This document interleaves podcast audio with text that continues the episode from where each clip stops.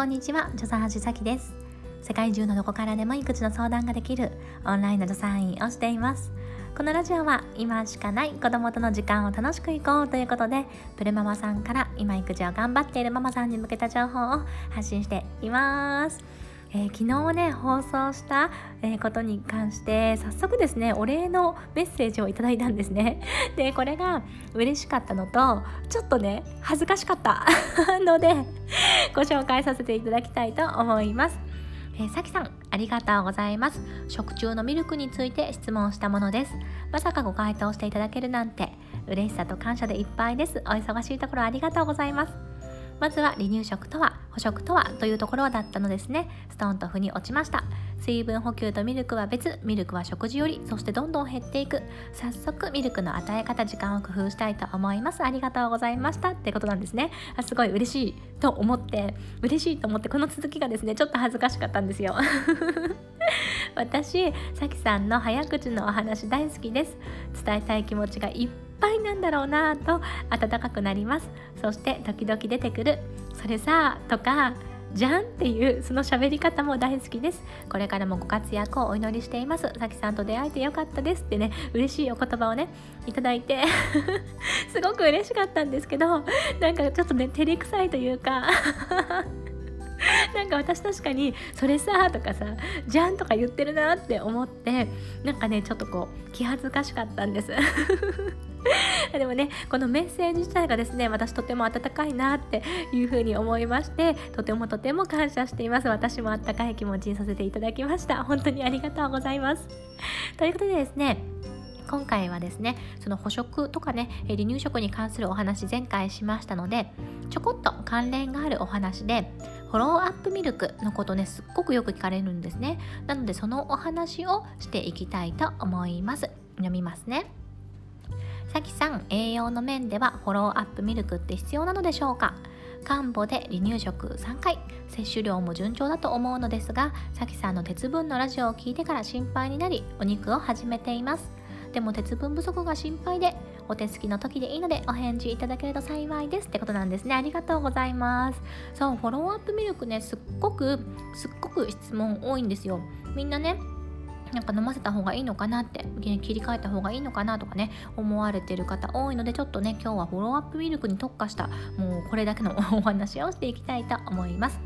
でそもそろもねフォローアップミルクこう略してフォロミって言ったりするんですけどフォロミって何なのっていうと新生児から飲めるいわゆる普通の粉ミルクね、あれ育児用ミルクって呼ぶんですけどあの育児用ミルクっていうのは母乳の代わりとして作られてるんですよ。だから新生児ちゃんから飲んでもいいよっていう風になってるんですね。で一方でこのフォロミはですねあくまで牛乳の代わりなんですよ。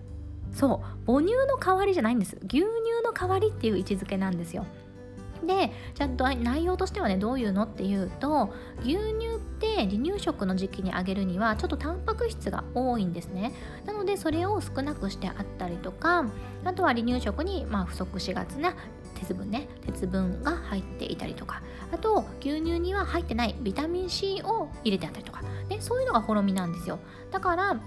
今フォローアップミルクっていうといわゆる育児用のミルクのなんかこう進化版みたいな ね月齢が経ったらそっちに切り替えるみたいなイメージがあるかもしれませんがそうではなくってもうフォローアップ私は牛乳って 言ったりするんですけどねあのま牛乳の代わりねフォローアップ牛乳っていう感じのイメージなんですよ。そう。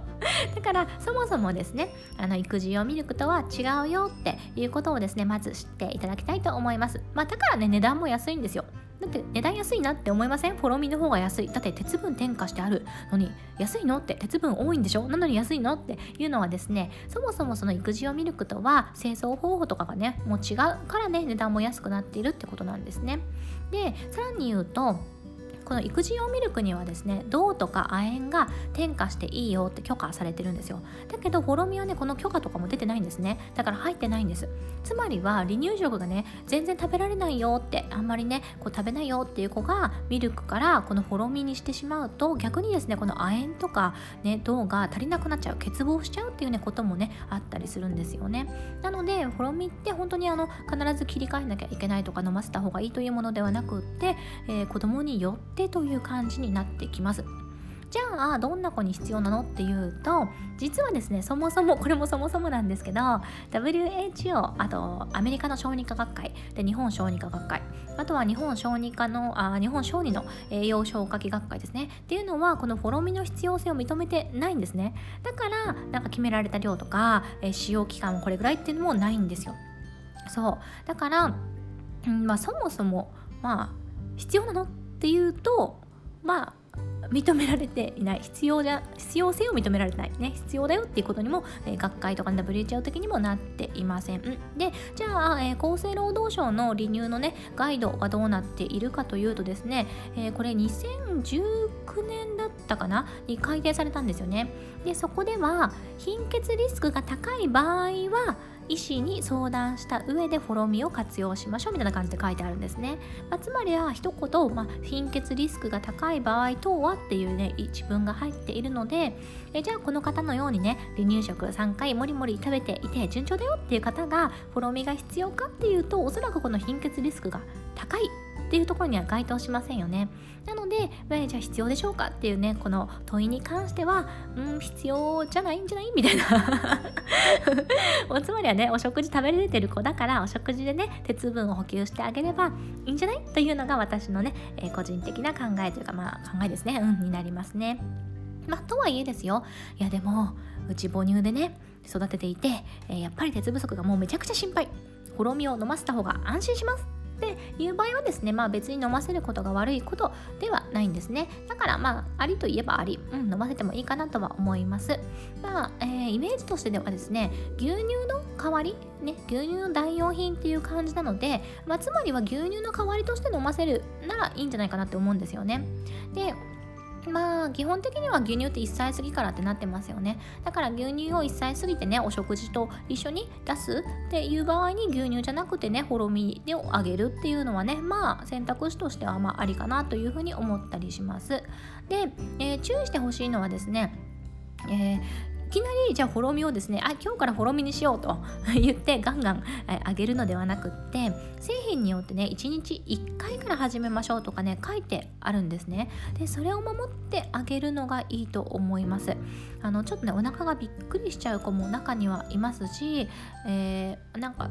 あの私ブログにも書いてあるんですけれどもなんかこのドクターにもね言われたそうなんですけどもおそらくねほろみに変えたのがきっかけで乳頭負担になっちゃったっていうねこのエピソードもあったりするんですね。なので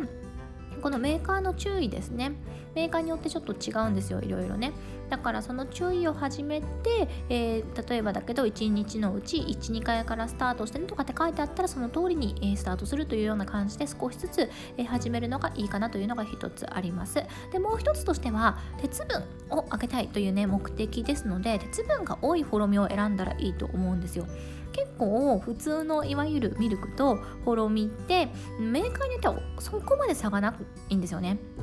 えー、例えば、えー、鉄分がね一番入ってるのが少ないフォロミの、えー、グリコはですね 100ml あたり 100g あたりかグラムあたりね 8.3mg なんですけども育児用ミルクで鉄が一番多い雪印の、えー、メグミルクのピュアだと、まあ、7.6っていう感じでねそんなにね8.3と7.6だからそんな差がないんですよ。となるとですね、えー、せっかくフォロミを上げていても何て言うんだろうこう上げる？せっかく上げるんだったらなんかなるべくね鉄の、えー、多く含まれてるものがいいと思うので、えー、私が、えー、調べたところだとまあねメーカーさんまた変わるかもしれませんけど今の感じだとですね一番多いのがビーンスタークの強い子なんですね。これが9.6ですね。で次いで多いのが、えー、行動のぐんぐん9.5なのでまああのねせっかく上げるんだったらこの鉄が多いものっていうのを選ばれるとなお良いのではないかというふうに思っております。ということでですねまとめとしてはほろみはですねミルクのねいわゆる育児用ミルクね、えー、ちっちゃい時から新筋から飲める、えー、ミルクの代用品ではないです。あくまで牛乳の、えー、なんだろうな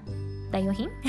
っていう感じなのでね必ず飲ませる必要があるものではありません、えー、ということで、えー、安心してお食事からね鉄分を取ってみてはいかがでしょうか。ということで今回も聴いていただいてどうもありがとうございました。一緒に楽しくお母さんをやっていきましょう。助産師崎でした。またね